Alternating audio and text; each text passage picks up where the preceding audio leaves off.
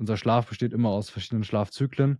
Und da ist eben dieser REM- und Tiefschlaf besonders wichtig, um sich eben auch körperlich wie auch mental zu erholen. Das heißt, so eine gewisse Länge sollte schon vorhanden sein, um eben ein paar von diesen Tiefphasen mitzunehmen. Hey zusammen, ich bin Sören Elser. Und ich bin Ralf Gehrer. Und das hier ist Digitalisierung Prod Freelancer. Wir liefern Unternehmen, IT-Entscheidern und Freelancern ganz konkrete Werkzeuge und Erfolgsgeschichten, um digitale Innovationen richtig voranzutreiben. Hallo zusammen, heute geht es um das Thema Gesundheit und Peak Performance. Und dafür habe ich mir einen Experten eingeladen, und zwar den Jan Ebert. Wir wollen heute über Routinen sprechen, wie man einfach zu mehr Leistung und mehr Gesundheit kommt und das eben auch im Alltag unterkriegt. Und insofern, Jan, ich freue mich mega, dass du heute mit dabei bist. Danke, ich freue mich auch. Cool. Ähm, zum Start stell dich doch vielleicht einfach mal ganz schnell vor, dass die Zuhörer wissen, wer du bist und was du machst. Ja, also mein Name ist Jan Ebert, ich bin 23 Jahre alt und ich bin Fitness- und Ernährungsberater. Und das Ganze kommt daher, ich war als Kind immer so in einem Bio-Bereich unterwegs, fand das immer am spannendsten, war aber tatsächlich, bis ich 17 Jahre alt war, knapp 25 Kilogramm übergewichtig. Das heißt, äh, ich war dick und unzufrieden und unfit und wollte das Ganze irgendwann ändern. Habe mich dann sehr viel in die Materie reingelesen, habe ein ganzes Jahr erstmal damit verschwendet, alle möglichen Trends, Hacks und äh, Diäten nachzujagen, die natürlich alle nicht funktioniert haben. Und dann dachte ich, gut, gehe ich mal in die Richtung und habe dann nach dem Abi Fitnessökonomie studiert. Das heißt, ich hatte dann Fokus auf Gesundheit, Trainingslehre, medizinische Grundlagen, Ernährung und vor allem aber eben auch das Verhalten von den Menschen und habe da zeitgleich in einem Fitnessstudio als Trainer gearbeitet. Und ja, in diesen knapp vier Jahren, die ich das jetzt mache, habe ich mich mittlerweile aufs Thema Abnehmen fokussiert. Das heißt, ich betreue überwiegend die klassischen Leute, die viel zu viel arbeiten, viel zu viel Stress haben, ungefähr 8 bis 30 Kilogramm verlieren müssen, sich im Alltag nicht mehr fit fühlen oder auch einfach grundsätzlich nicht mehr die Lebensqualität und Leistung haben, die sie eigentlich haben wollen. Und überwiegend sind das eben der klassische gestresste Manager, die Unternehmer, die viel rumreisen. Das sind teilweise Ärzte oder Anwälte, die einfach ja, sehr, sehr lange Arbeitstage haben und damit verbunden kommen natürlich auch ganz viele Herausforderungen. Und durch diese ganze Vielfalt an Leuten, mit denen man dann zu, äh, zusammengearbeitet hat, kommt natürlich eine ganze Menge an ja, Situationen im Leben zusammen, wo man halt sieht, so, ja, da läuft es jetzt nicht so, wie es eigentlich laufen soll. Und eigentlich kriegt man es, ja, nicht so ganz wirklich hin, wie man es möchte. Man versucht ganz viel und dann klappt es wieder nicht. Und den Leuten helfe ich das langfristig hinzubekommen, dass sie es nicht nur machen können, sondern auch machen wollen. Sehr cool. Als wir uns kennengelernt haben, was mich total beeindruckt hat, ist so die Passion, die du dabei entwickelt hast und auch sehr gut rüberbringst, meines Erachtens. Also man spürt wirklich, wie sehr du hinter diesem Thema steckst und wie sehr dich das begeistert. Du hast ja gerade schon mal das Problem der Zielgruppe angesprochen. Was wäre das denn so mal auf den Punkt formuliert? Also wo siehst du die Hauptursachen von der oder die Root Cause von der ganzen Thematik? Ja, also wenn man sich jetzt mal anschaut, so dieser klassische Lebensstil, den wir haben, so der klassische Alltagsmensch. Was machen wir? Wir arbeiten gefühlt viel zu viel. Wir haben von allen Ecken irgendwie Stress. Ja, sei es jetzt irgendwie beruflich oder privat. Vielleicht hat man eine Familie, die man managen muss.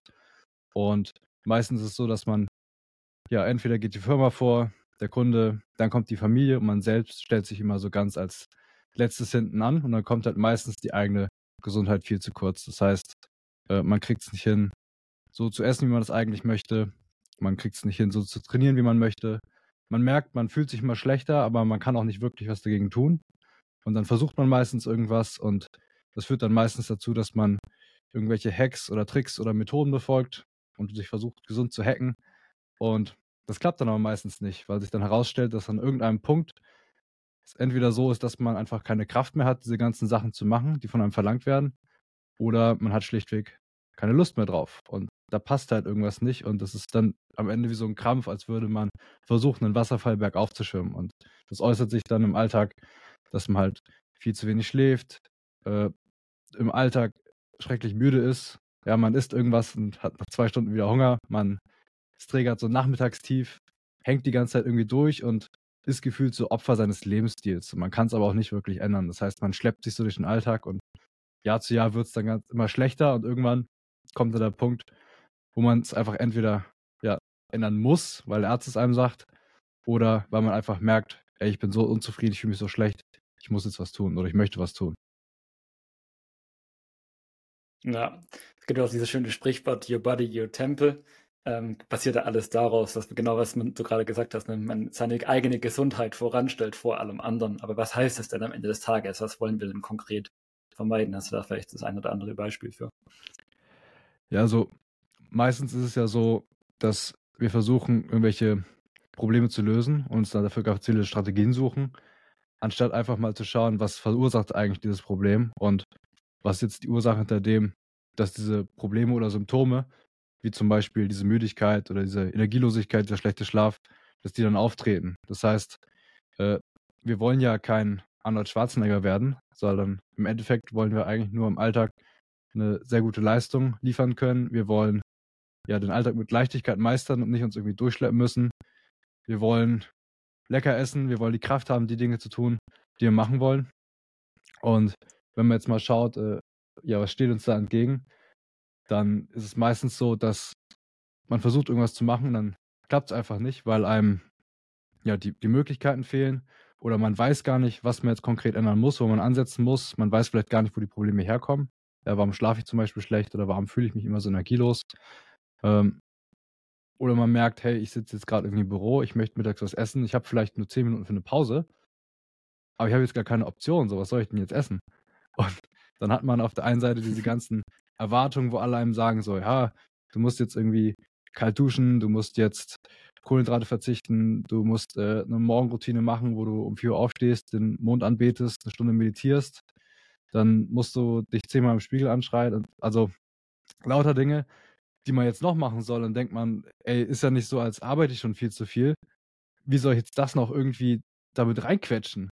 Und so der größte Fehler, ohne jetzt spezifisch reinzugehen, ist, dass die meisten Leute eine viel zu hohe Erwartungshaltung haben, was eigentlich notwendig ist, um jetzt im Alltag tatsächlich deutlich mehr an Leistung zu haben, deutlich gesünder zu sein äh, und seine Gewohnheiten umzustellen, weil man eben denkt, ich habe jetzt diesen gigantischen Aufwand, den ich vollbringen muss, der eigentlich gar nicht vorhanden ist, wenn es nicht uns durchgehend suggeriert werden würde durch irgendwelche Medienbeiträge.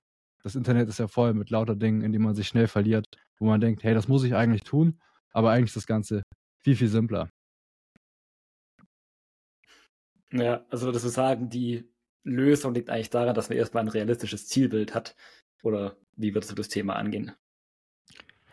Also in erster Linie, wenn man versteht, wie wenig eigentlich notwendig ist, um das zu erreichen, was wir haben wollen, dann ist es auch deutlich leichter zu schauen, wie kann ich denn einen Kompromiss finden, der einerseits mir erlaubt, uneingeschränkt so weiterzuarbeiten, wie ich das jetzt gerade mache. Das heißt, wir müssen nicht, ja, ich sag mal, die Firma aufgeben oder unsere eigene Arbeit. Wir müssen nichts opfern oder unserem Lebensstil, äh, was wir jetzt vielleicht einen Anspruch an Qualität haben. Ja, sprich, ich will vielleicht bei den Essen gehen. Ähm, das heißt, wir bauen sozusagen eine Brücke zwischen dem, was notwendig ist für unser Ziel und dem, was wir aber auch im Leben wichtig finden.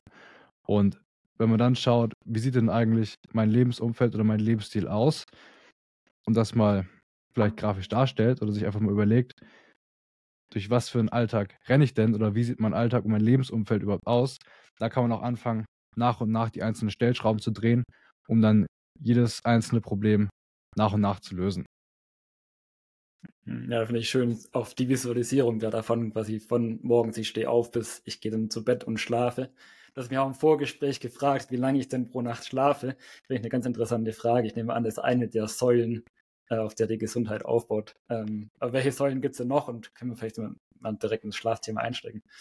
Ja, also es gibt eine Pyramide, die hat äh, ein Ernährungswissenschaftler, Alan Aragon, mal entwickelt, die eigentlich ganz gut beschreibt, was sind jetzt so die essentiellen Säulen von Gesundheit beispielsweise.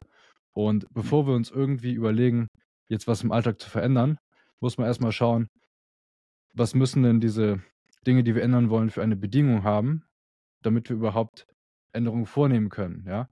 Und an erster Stelle sollte immer der Schritt stehen, dass man sich die Frage stellt, das, was ich mir vornehme, A, kann ich das tun? Und B, möchte ich das dann auch lebenslang tun?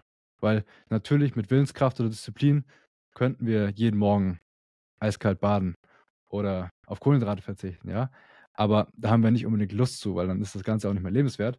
Das heißt, die Basissäule sollte sein, kann ich das Ganze überhaupt realistisch umsetzen und dann vor allem möchte es auch. Das heißt, sobald diese Bereitschaft gegeben ist, können wir schauen, gut, welche Säulen wollen wir jetzt bauen, um daraus sozusagen unser Gesundheitshaus zu bauen. Und ganz an der Basis steht tatsächlich der Schlaf. Und da sollten es mindestens sieben bis acht Stunden sein. Denn wenn der Schlaf fehlt, dann wir haben wir Heißhunger, wir werden nicht satt, egal wie viel wir essen, wir haben mehr Lust auf Junkfood, wir sind müde, wir sind vielleicht sogar reizbar.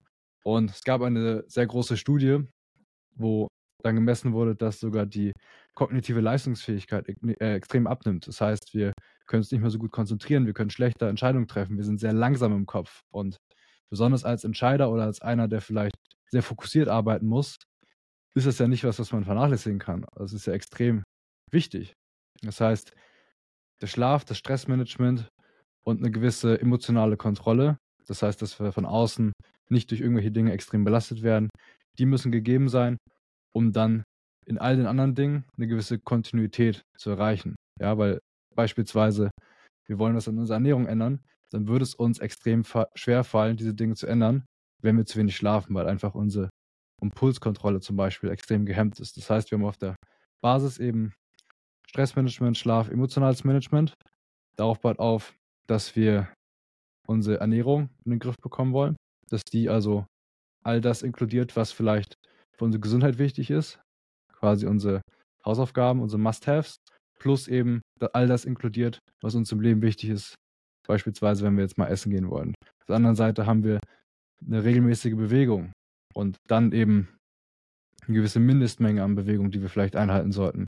Wir haben das Training, ja, das heißt, wie kann ich eine Trainingsroutine in meinen Alltag integrieren, die vielleicht jetzt nicht aus vier Stunden Laufbahn besteht, weil das ist ja auch relativ schwer einzuhalten. Das heißt, was ist da auch wieder ein Mindestmaß an Bewegung, was ich möglichst mühelos in meinen Alltag integrieren kann, damit die mentale Hemmschwelle so gering wie möglich ist, um das Ganze dann zu bewältigen. Und dann gibt es noch weitere Dinge, wie zum Beispiel, wie kann ich jetzt mein Verhalten kontrollieren? Das heißt, dass man so eine Art Prozessoptimierung in dem Ganzen drin hat und schaut, wie kann ich das Ganze dann immer mehr convenient, immer leichter gestalten, um dann eben das Ganze irgendwann nicht nur ja aus einzelnen Methoden sozusagen ein Konstrukt zusammenzustellen, sondern dass das Ganze irgendwann unser Lebensstil ist oder einfach unser Lebensstil wird und der eben geringfügig angepasst wird, wie als würde man eine Schiene um ein paar Grad umstellen, dass das Ganze eben uns automatisch in Richtung Ziel führt. Ja, ja, ich finde einen ganz spannenden Ansatz zu sagen, okay, was ist eigentlich das Minimalziel oder das Minimalmuss, was ich erreichen muss, um an mein Gesundheitsziel sozusagen ranzukommen. Um mal bei dem Thema Schlaf zu bleiben.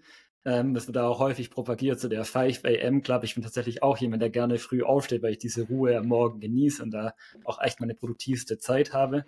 Ähm, ist es denn notwendig, die sieben, acht Stunden am Stück zu schlafen oder ist auch so der Mittagsnap ähm, eine mögliche Lösung? Kannst du da vielleicht noch kurz drauf eingehen? Also, bevor man sich zum Beispiel ganz viele Möglichkeiten anschaut, um irgendwie den Fokus oder die Wachheit zu steigern, ähm, und da gibt es ja ganz viele Tricks, sollte man natürlich erstmal schauen, dass die grundlegende Menge an Schlaf stimmt. Weil hm. unser Schlaf besteht immer aus verschiedenen Schlafzyklen und da ist eben dieser REM- und Tiefschlaf besonders wichtig, um sich eben auch körperlich wie auch mental zu erholen. Das heißt, so eine gewisse Länge sollte schon vorhanden sein, um eben ein paar von diesen Tiefphasen mitzunehmen.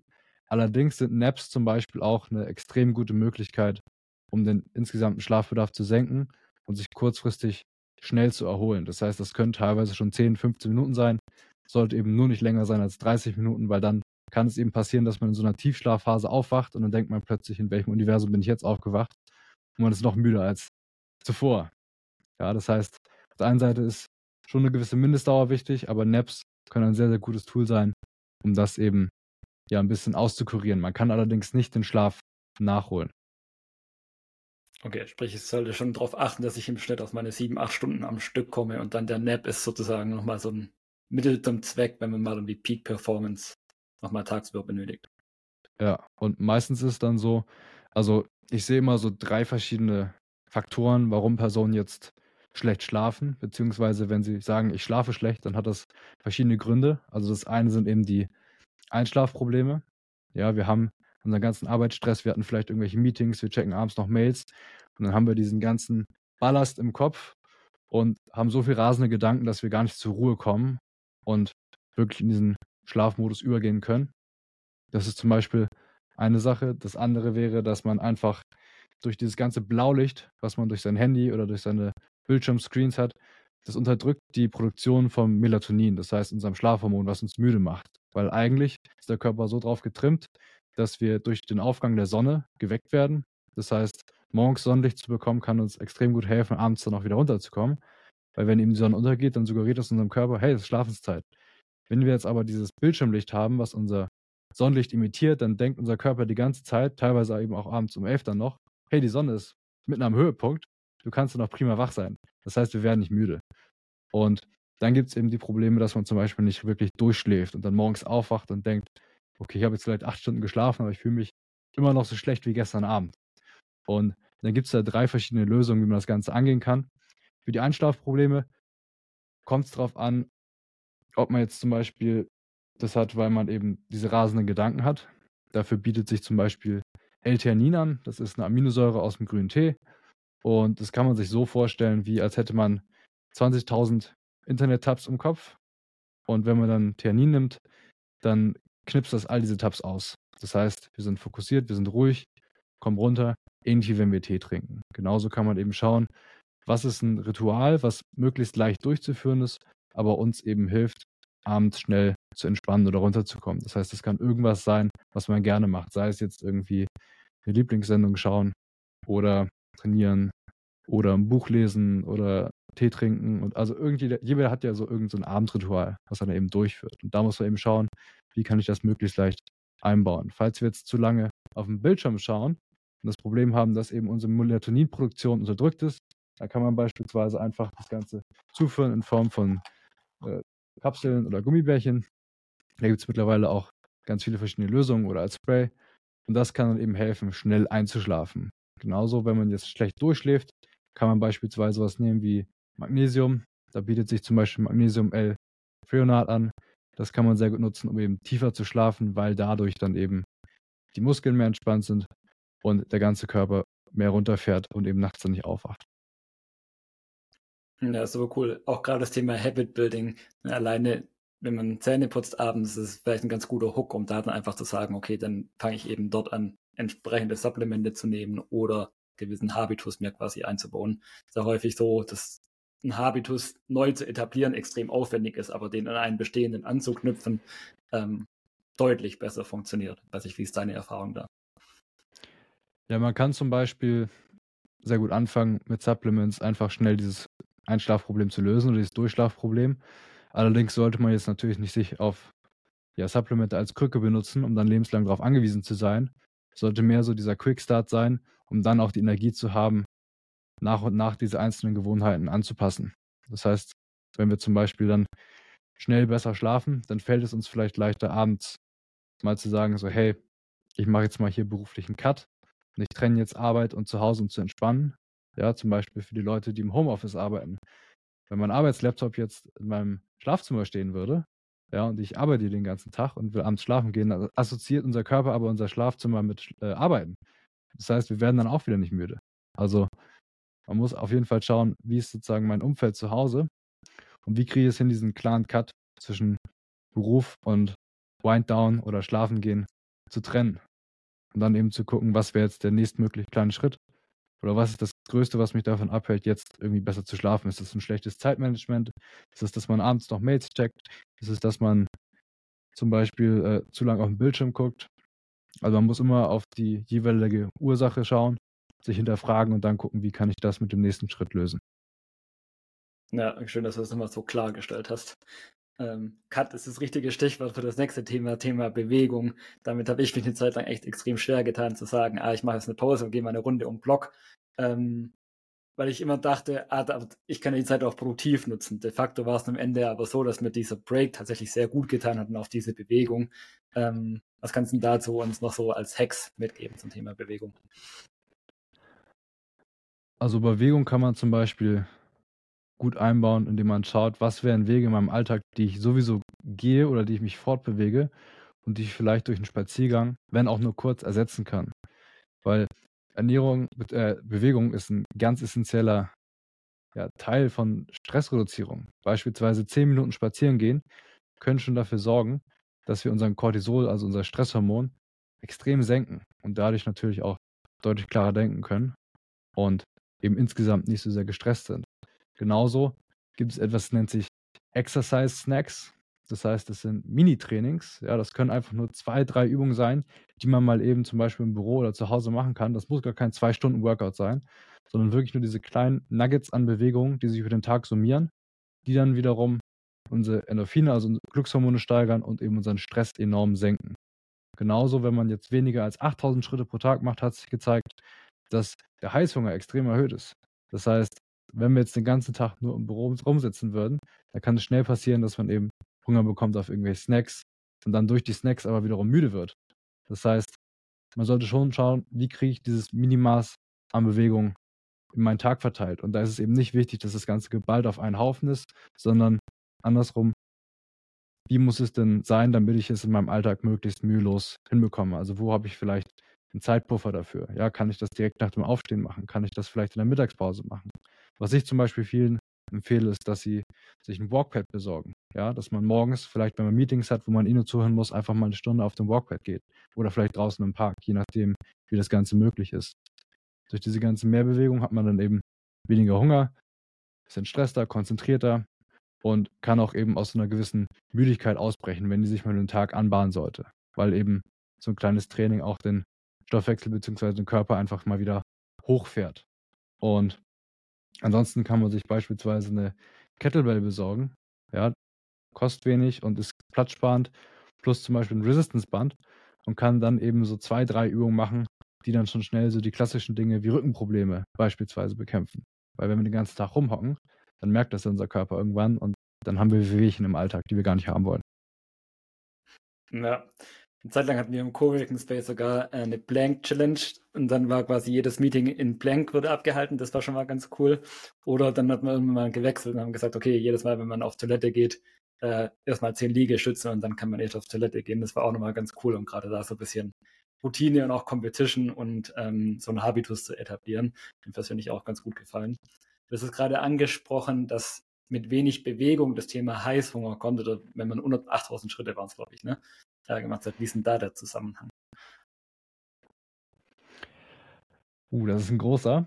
Ähm, und das ist auch ein wichtiger Punkt, weil das Ganze, also Schlaf, Bewegung, Training, Ernährung, das sind nicht Punkte, die für sich stehen, sondern die alle komplex zusammenhängen. Das heißt, sind alle miteinander vernetzt und jede Veränderung in einem der Bereiche wirkt sich direkt auch wieder auf die anderen Bereiche aus. Das heißt, man kann quasi nicht sofort sagen, mach das und das wird passieren, weil das hängt wiederum von ganz vielen anderen Faktoren ab. Aber ich habe dich vorhin gefragt, was du gefrühstückt hast. Und was ich sehr oft höre, ist, dass ähm, ja, man morgens beim, beispielsweise frühstückt und dann zwei Stunden, also um zehn dann etwa, direkt wieder Hunger hat. Und dann isst man wieder was und dann hat man wieder Hunger. Und dann trinkt man vielleicht einen Kaffee, weil man müde wird und hat man wieder Hunger. Dann snackt man sich die ganze Zeit durch den Tag. Vielleicht liegt auch irgendwo irgendwas rum. Aber das Problem, was eben auftritt, ist, wir essen was, wir sind schnell wieder hungrig, wir sind müder als vorher und wir haben gar keine Energie.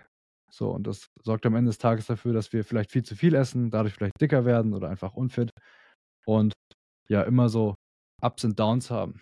Und man kann das jetzt so gestalten, beispielsweise, dass man schaut, frühstücke ich eigentlich gerne? Also habe ich morgens Hunger? Ja, nein. Falls nicht, kann man das Ganze auch überspringen. Also es gibt da, Stichwort Fasten, auch kein Must-Have. Also du musst es nicht tun, wenn es gar nicht zu dir passt und du eher so ein Frühstücksmensch bist. Andersrum, wenn du kein Frühstücksmensch bist, dann lass es doch. Also das Essen dann zum Morgen. Und mhm. da ist es ganz wichtig, dass das Frühstück ausreichend Eiweiß enthält und irgendeine Form von Ballaststoffen, weil das sorgt dafür, dass die Verdauung eben deutlich langsamer läuft und dadurch wir konstant über den Tag mehrere Stunden gesättigt sind. Ja, also wenn wir anpeilen, dass wir pro Mahlzeit zwischen 30 und 50 Gramm Eiweiß haben, sorgt das dafür, dass wir teilweise vier bis acht Stunden gesättigt sind. Und dann können wir auch verhindern, beim Mittagessen beispielsweise, dass wir um 16 Uhr dann keinen Hunger mehr haben. Ja, oder dass wir abends nach Hause kommen und so einen Heißhunger haben, wenn der Stress abfällt, dass wir plötzlich alles in uns hineinschaufeln wollen. Und dann ist aber das Problem, das hat man bestimmt schon mal gehört. Und dann sagt man, ja, ja, wie mache ich das denn? Ja, ich habe vielleicht Meetings, ich habe vielleicht gar keine Mittagspause, ich muss das manchmal überspringen. Und das ist der viel spannendere Punkt, weil meistens wissen wir ja, was gesund ist oder was sinnvoll ist, aber wir wissen nicht, wie wir das Ganze hinbekommen sollen.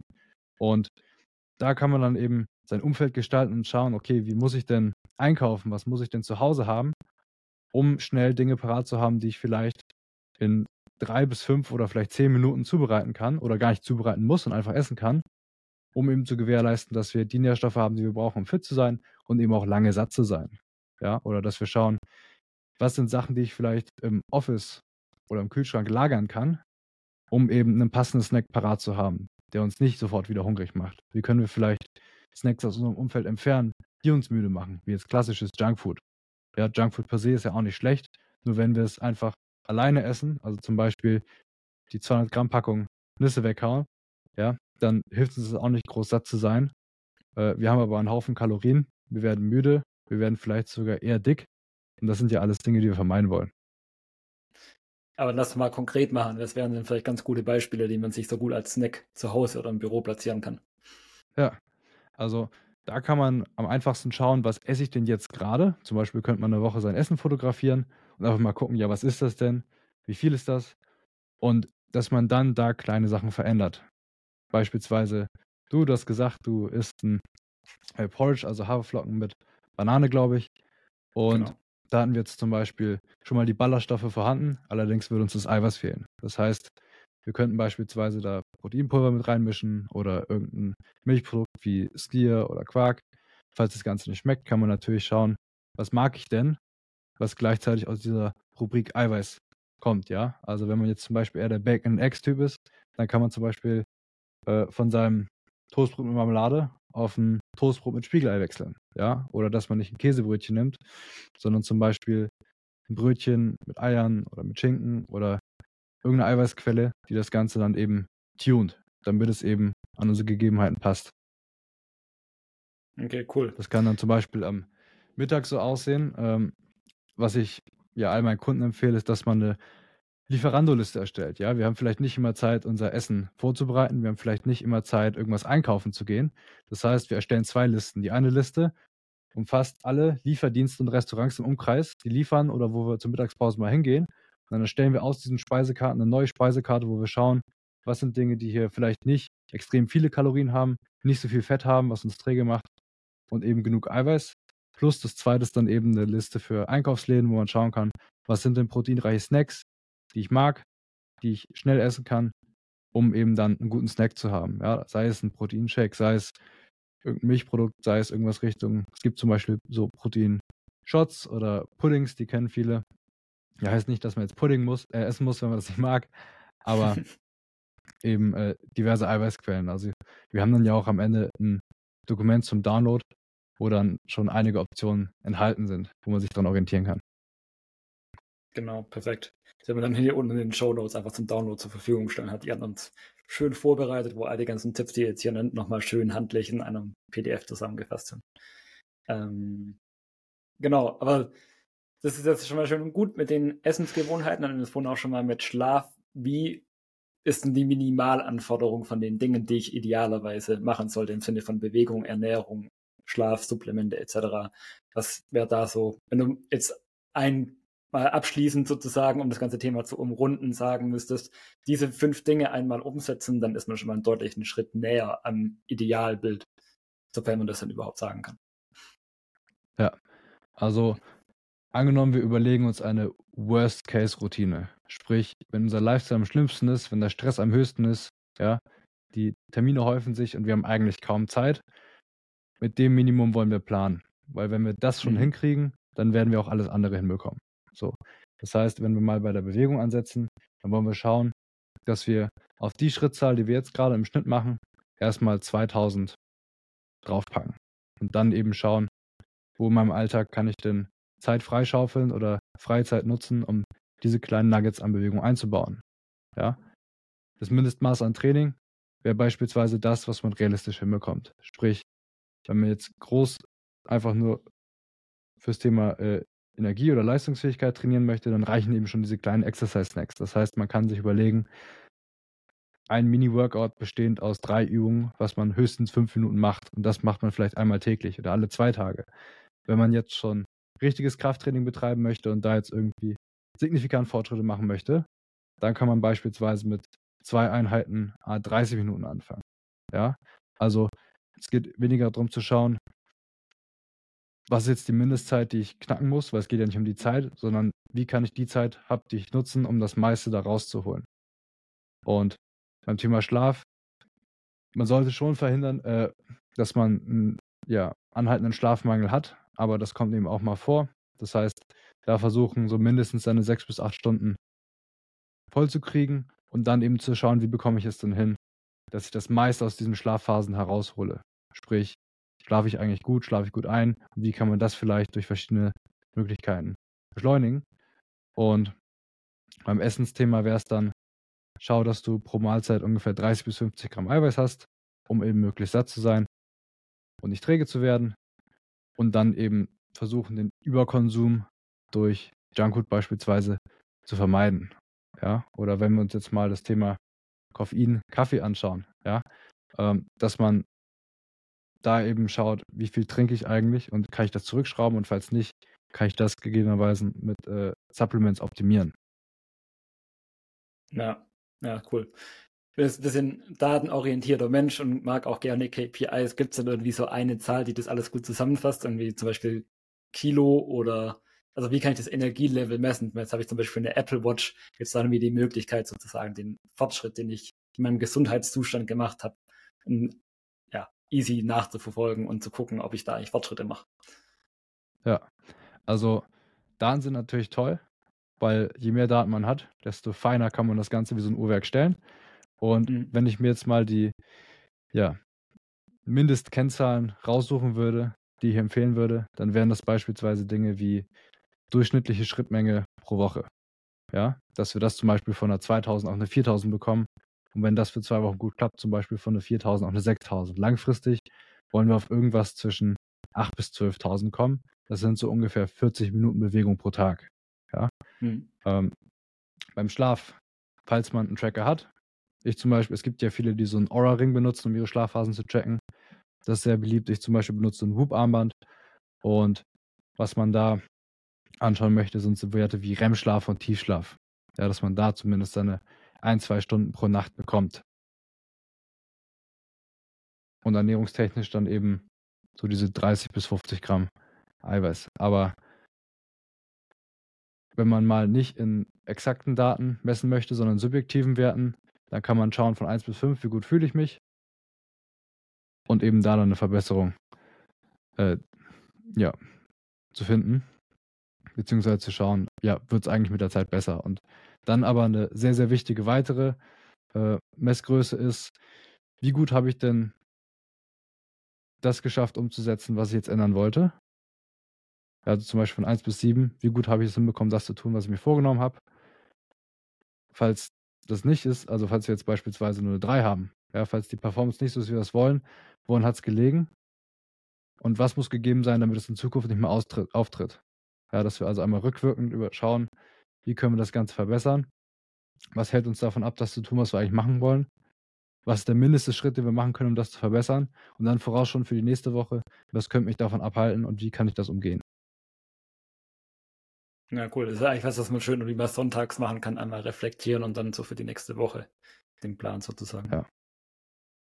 Cool. Sehr schön. Was habe ich noch vergessen zu fragen, Jan? Haben wir noch irgendwie ein Thema, das wir nicht bearbeitet haben? Ja, also ich möchte auf jeden Fall nochmal auf das Thema Koffein eingehen, weil ich glaube, fast jeder, der viel vom PC sitzt oder viel im Büro, ähm, der ist ein Fan von Koffein. Es ist auch eine der beliebtesten Stimulantien der Welt. Und da ist es so, dass teilweise schon der Espresso am Morgen noch am Abend sich auf die Schlafqualität auswirkt. Weil es ist so, dass Koffein eine sehr lange Halbwertszeit hat. Das heißt, es baut sich sehr, sehr langsam im Körper ab. Es ist aber auch so, dass an einem gewissen Punkt oder einer gewissen Dosis an Koffein die Wirkung nicht mehr steigt. Das heißt, angenommen, wir trinken Kaffee und trinken jetzt aber nochmal drei hinterher, dann machen die uns nicht wacher oder nicht leistungsfähiger. Es fühlt sich nur subjektiv für uns an, aber objektiv gemessen bringt es eigentlich nichts mehr, außer unseren Schlaf eben zu sabotieren. Und was man da eben auch sehr gut machen kann, um das Ganze ein bisschen zu kontern, ist eben sowas wie L-Theanin, was es beispielsweise in Kapsel- oder Pulverform gibt. Und das kann man in gleicher Dosis wie das Koffein eben einnehmen. Und das sorgt dafür, dass die Wirkung vom Koffein einerseits gesteigert wird. Das heißt, wir sind noch fokussierter, wir sind noch klarer. Ja, wie als hätten wir einen Laserfokus. Auf der anderen Seite haben wir nicht diese ganzen negativen Effekte, wie zum Beispiel das Herzrasen oder diese Stresssymbole wie, ähm, wenn jetzt irgendwie unsere Augen zucken, unser ganzer Körper irgendwie unruhig ist, dass diese Zustände einfach ausgeknipst werden und wir dann beispielsweise, falls wir auch mal nach 16 Uhr noch Koffein zu uns genommen haben, abends gut schlafen können. Ja, super spannend. Ich will nochmal nachhaken, weil ich sehr gerne Kaffee trinke. Ist quasi die Zeit zwischen dem letzten Kaffee ähm, und meiner Schlafenszeit dann relevant? Oder, weil du sagst, macht eigentlich nichts, ob ich noch einen zweiten, dritten, vierten trinke, wenn ich das zum Beispiel nur wegen des Geschmacks mache, ist die Zeit wichtig oder ist auch der Koffeinzufuhr und die Menge nochmal relevant und ausschlaggebend? Also die Menge ist ausschlaggebend darauf, ob wir jetzt abends gut schlafen oder nicht, beziehungsweise schlechter schlafen.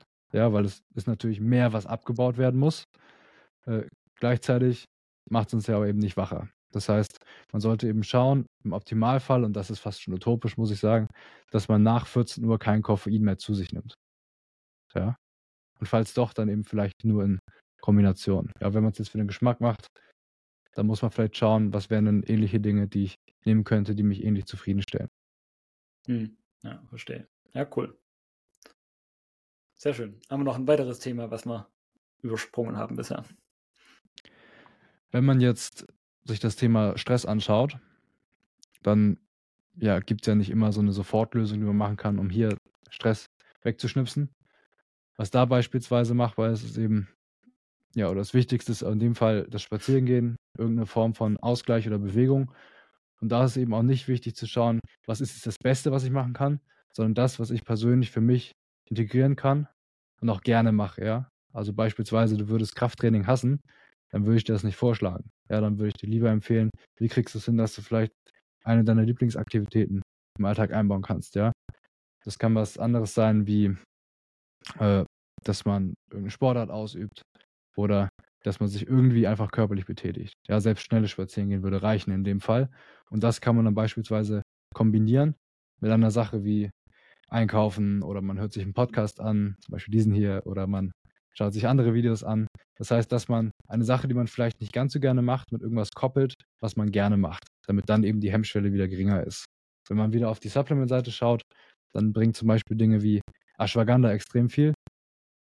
Das ist was, was äh, ein Wirkstoff, der heißt KSM 66, KSM 88, der hilft uns, dass unser Cortisol, also unser Stresshormon, extrem gesenkt wird und wir dadurch indirekt natürlich wieder besser schlafen und Dinge, die uns im Alltag sonst sehr betreffen würden, uns einfach nicht mehr so mitnehmen. Das heißt, wir werden nicht ignorant dem gegenüber, aber wir sind einfach deutlich ruhiger und entspannter im Umgang damit.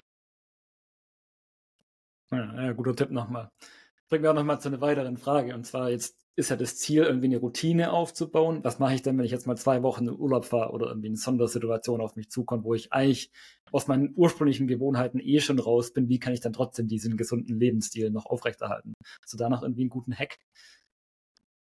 Äh, einen Hack brauchen wir gar nicht, weil so eine Situation kommt immer mal vor. Und wenn sie häufiger vorkommen, dann können wir sie auch planen. Das heißt, hm. natürlich können wir jetzt nicht aufs Detail bestimmen, was jetzt da vielleicht passieren wird auf irgendwelchen Trips oder Reisen oder Konferenzen. Ja, manchmal schmeißt uns das Leben einfach irgendwann ins Gesicht und wir müssen damit umgehen. Wichtig ist eben nur, dass man nicht so eine gewisse Fuck-it-Mentalität bekommt und sagt, ja, jetzt schmeiße ich alles über Bord und äh, jetzt ist mir das alles völlig egal. Das heißt, man sollte zumindest irgendwie schauen, dass man so ein Mindestmaß an Bewegung hinbekommt, dass man sich nicht plötzlich wie so ein Mülleimer ernährt und schaut, dass man nicht plötzlich komplett auf seinen Schlaf verzichtet. Das heißt, diese Dinge, wenn man sie anfängt umzusetzen, dann wird man sie auch irgendwann wertschätzen, weil man ja schon ab der ersten Woche extreme Unterschiede merkt.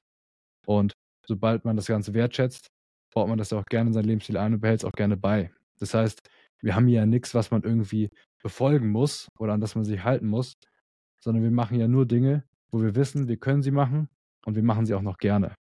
Ja, beziehungsweise können wir es problemlos machen. Und in so einem Fall, bei einer Sondersituation, würde man schauen, okay, was steht nächste Woche an? Wie kann ich damit umgehen? Was kann mich davon abhalten, alles so zu tun, wie ich es eigentlich ja, mir vorgenommen habe? Es gibt dafür auch eine extra Rubrik in der PDF zum Download. Da geht es dann einmal darum, wie kann ich jetzt so eine exakte Woche zum Beispiel vorausplanen. Ja, sehr cool. Ich glaube, das ist auch nochmal ein ganz äh, gutes Schlusswort so zu dieser Podcast-Folge, dass am Ende des Tages, man belohnt sich selbst, indem man einfach jeden Tag irgendwie entsprechend darauf hinarbeitet, wenn man auch den direkten Effekt spürt. Ähm, weil es für mich ein ganz cooles Learning und auch äh, eine gute also schön auf den Punkt gebracht, meines Erachtens, dass halt der stetige Fortschritt und irgendwie selbst minimale Veränderungen schon extrem großen Impact sozusagen auf das Wohlbefinden und die Gesundheit haben und damit dann letztendlich auch die Leistungsfähigkeit am Ende des Tages. Insofern, Jan, schon mal herzlichen Dank für die coolen Inputs und ähm, ja, wenn Zuhörer noch weitere Fragen haben oder mal mit dir in Kontakt treten wollen, wo kann man dich denn am besten finden? Ja, für jegliche Fragen kann man mir am besten einfach auf LinkedIn schreiben. Ja, sei es zu irgendeinem der Ernährungsthemen, da kann ich am meisten helfen. Oder falls man einfach jetzt schaut, hey, wie kann ich denn diese Dinge eigentlich in meinem Lebensstil integrieren? Und man hat jetzt nicht die exakte Lösung parat oder man hat vielleicht äh, nicht so viele Infos und weiß nicht so ganz, ja, wie soll ich das Ganze jetzt angehen? Mir fehlt da irgendwie die Kreativität oder das Know-how. Da kann man mir auch einfach so gerne Fragen stellen. Sehr cool. Vielen Dank für das Angebot, Jan. Und ja, Jan war so lieb und hat ein echt super cooles PDF zusammengestellt mit vielen Tipps und Tricks. Ähm, ja, und auch ganz konkretem Input. Also all diese Fakten, die wir jetzt hier auch im Podcast besprochen haben, findet ihr da auch nochmal. Und da ist dann auch Jans LinkedIn-Profil nochmal verlinkt. Insofern ladet euch das gerne herunter, kontaktiert Jan. Und ich freue mich, dass ihr uns heute zugehört habt. Jan, dir herzlichen Dank nochmal. Und dann freue ich mich, wenn ihr auch das nächste Mal wieder einschaltet. Bis dahin, alles Gute. Ciao.